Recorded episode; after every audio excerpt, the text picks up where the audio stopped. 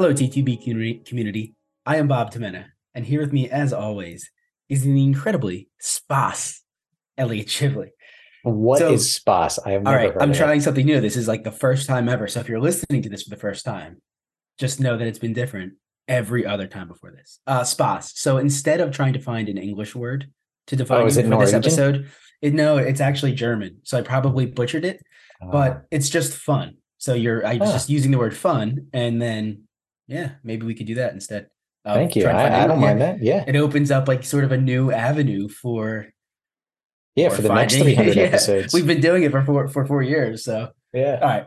Um. Okay. So well, if you are listening to this for the first time, then I will tell you that uh, each month we bring you insight from travel authors, adventurers, conservationists, digital nomads, tour guides, and then from our very own personal travel experiences. Today, the episode you're listening to is the Travel Bites, and it's where we look back at the previous month and find interesting travel stories and then break them down on the show. So remember, this is the monthly Travel Bites episode. We've got uh, airline unions banning together to ban other travel industry uh, companies. We've got uh, Norway electric vehicles, and then lastly, we again it's a short month, uh, so the last one is airline companies making room for beds on the plane for longer flights. So, travel tip of the month is enjoy the summer, just like Bob and I are. And before we get started, if you like us and find this podcast interesting, please consider giving us a review on iTunes or any other platform. If you love us, we'd be forever grateful if you could subscribe to the show and share some of our social media posts anywhere. And remember, we do post images of all of our episodes on social media for every episode. So join in on the conversation and maybe make some suggestions on future episodes. Lastly, please consider some of the awesome travel products we offer. How do you organize and plan your trip? So, if you like to keep your trip organized like we do, you can use the travel journal and planner that we developed for our very own personal travel experiences. This will allow you to record things like the dates, the budget, the top destinations, the currency exchange rate, the time difference. It has a fillable calendar and it provides you the ability to write out your entire itinerary by the hour. In addition to that, it has a place to store reservation information, a packing list, a to do list. And then at the very back, it offers you space to journal about your trip. You can find this travel journal planner on our products page. And once you download it, you have it forever and you can reprint and refill it out for every trip you have moving forward. Now, if you do decide to purchase this, we encourage you to reach out to us with any tips to make it better. To help compile all of your info for the journal slash planner, we turned ourselves into cartoons to create a five part video course that provides a step by step process to create the ultimate itinerary, including number one, navigation, number two, booking airfare, number three, blogs, research, and reviews, number four, itinerary building, and number five, safety, cultural norms, and thoughtful travel. The goal of this video tutorial is so that you can become your own personal travel agent and learn how to be plan efficient trips now and forever, all the while saving you money to splurge on a nice meal or first class seat for your next adventure. Yep. And now, so if you still think that planning your trip is a little bit too much, or you just don't have time to sit down and actually do it, I can personally plan your trip for you using all the information that we just mentioned. If you're interested in this, please send me an email at thetravelersblueprint at gmail.com or visit our services pages on our website, and we can meet over Zoom to discuss the details of your trip. You want to contribute to the podcast?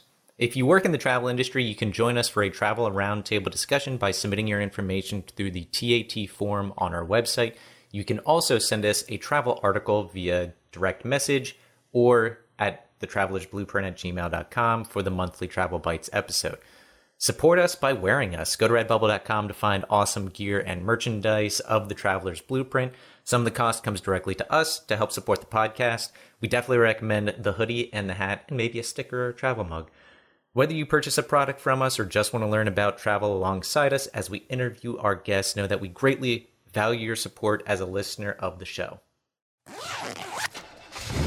Welcome to the Traveler's Blueprint. Start designing your next adventure. So this this first article is actually really interesting. So it has to do with a company that we've talked about a few times now on Bites episodes, JSX, which which is this small private airline company that doesn't operate everywhere yet. I don't remember off the top of my head which cities they operate in. I think like New York and like major cities. Uh, but it's a small private airline that seats up to 30 people that gives an alternative solution to the uh, craziness of major commercial airline travel. And I think they, they are planning to make it affordable, but right now I, I think it is. I don't remember, but I think it is still very expensive. Is that correct? No, I mean, JSX is comparable in their pricing to regional flights from the major Yeah. carri- carriers. And the other regional carrier is SkyWest, and they actually created a subsidiary to run public charters similar to JSX. And this is really interesting in the airline industry because they are, as the article quotes, legal and competitive.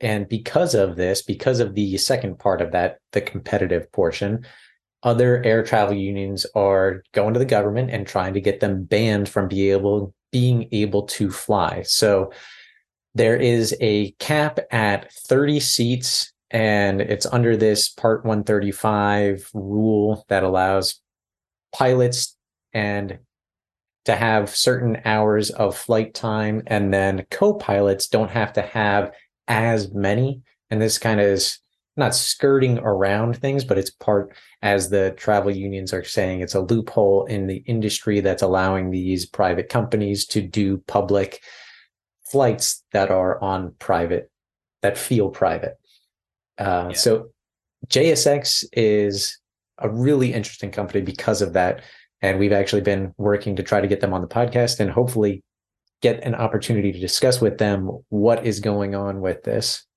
Yeah, it, it, it is very interesting. And the one thing though that makes me so automatically I am gravitating towards the side of JSX. I don't necessarily see what's wrong with it other than the airline industry being worried about the competition. The only thing though that makes me uh, realize I need more information is that they there's like a, a I don't want to call it a loophole, but a way for them to get pilots working there with less than the 1500 hour training rule.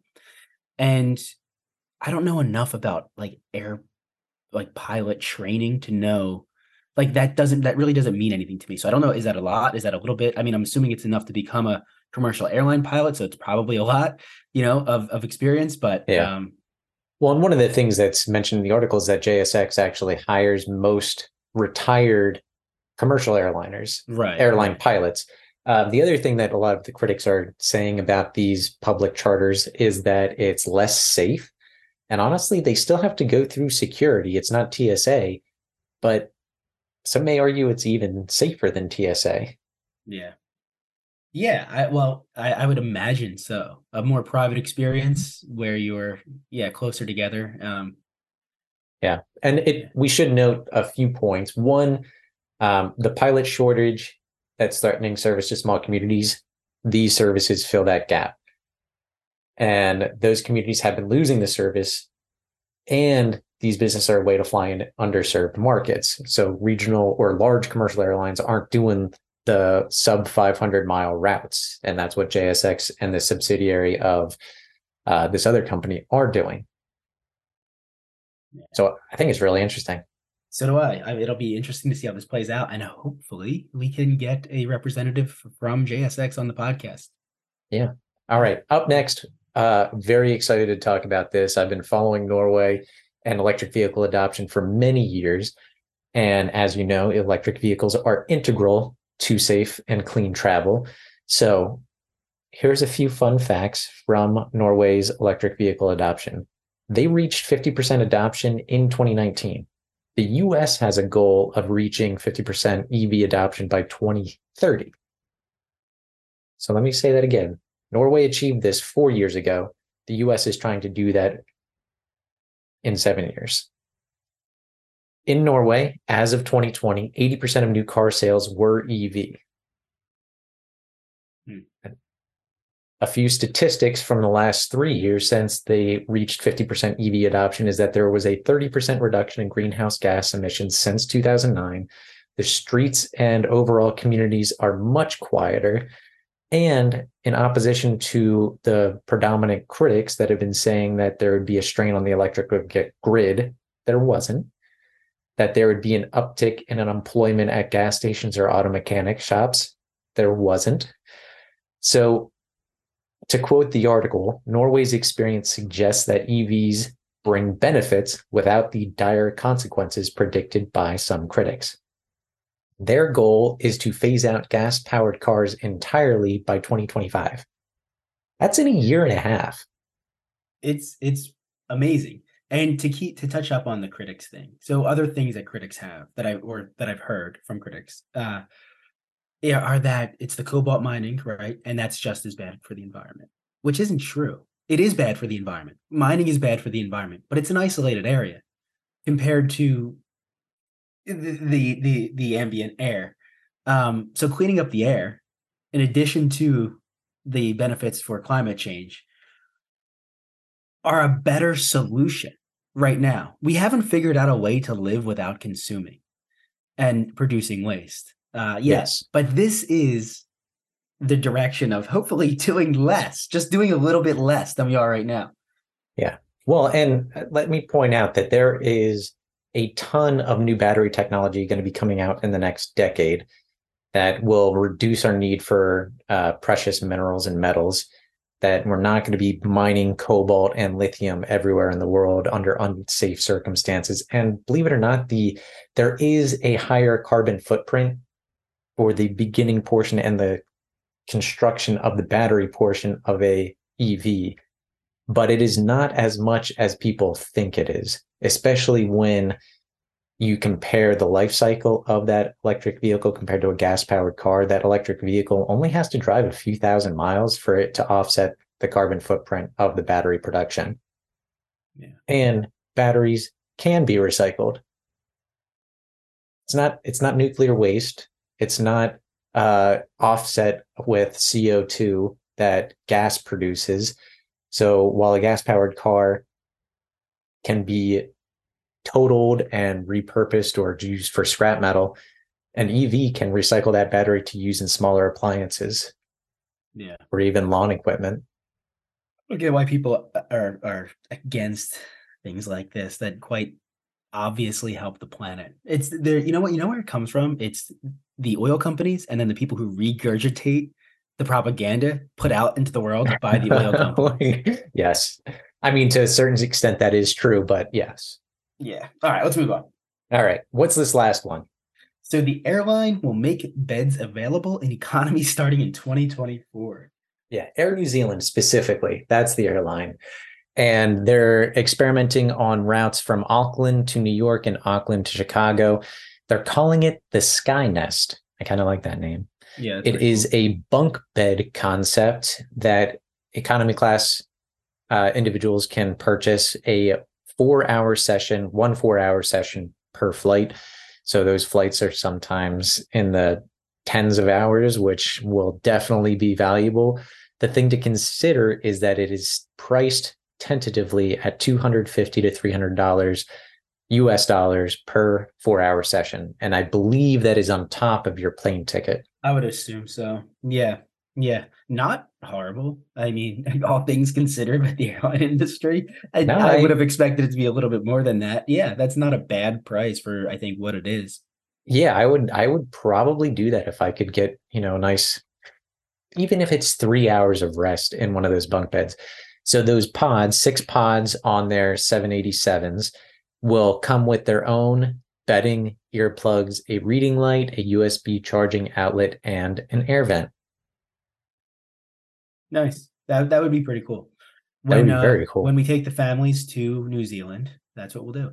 Ah, yeah. man, I didn't like consider that having a young child and being able to like lay with your child in the bed and put them to sleep on a plane. very like nice. Yeah, that would be very nice. There, there you go. Practical application. There All we right. go. Indeed. All right. Up this month, we have Agathe Ledoux, and she is going to be talking all about the Norwegian outdoors in preparation for Bob's trip to Norway. It was an awesome conversation, so stay tuned for that. And we always appreciate you listening to our Travel Bites episodes and every guest episode. If you love the show and want a way to help support our podcast, we want to let you know that for as little as a dollar a month, you can contribute to our efforts through Buy Me a Coffee. And if you want to support us non financially, you can like our show, follow us, uh, subscribe to everything, everywhere, and most importantly, share it with your friends, family, even coworkers, even if you don't like them, if you think the podcast is still interesting. We don't mind. Stay safe, stay healthy, and tune in next week.